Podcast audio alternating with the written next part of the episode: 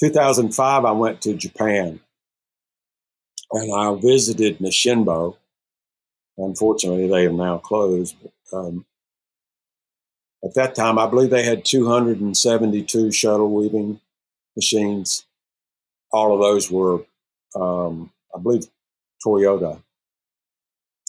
Mm-hmm. And the Toyota machine has a positive cam motion to the side of the loom instead of a cam that's only pushing down and a spring the draper has a spring that's holding the harness against the cam.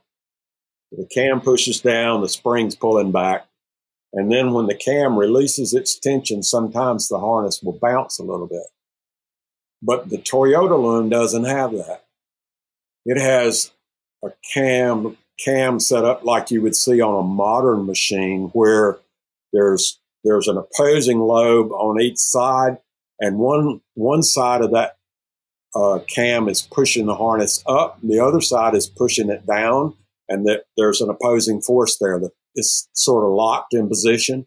And so everything goes up in a very uniform way and stops and goes down in a uniform way so we walk into the weave room and there's a loom sitting off to itself.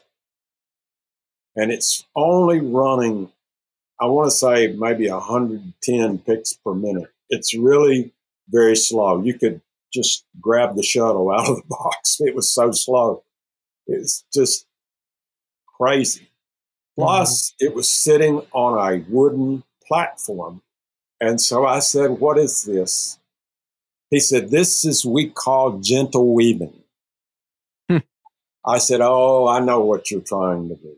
You're trying to make this Toyota loom, which is 10 times better than the Draper loom, make a fabric that looks like the Draper.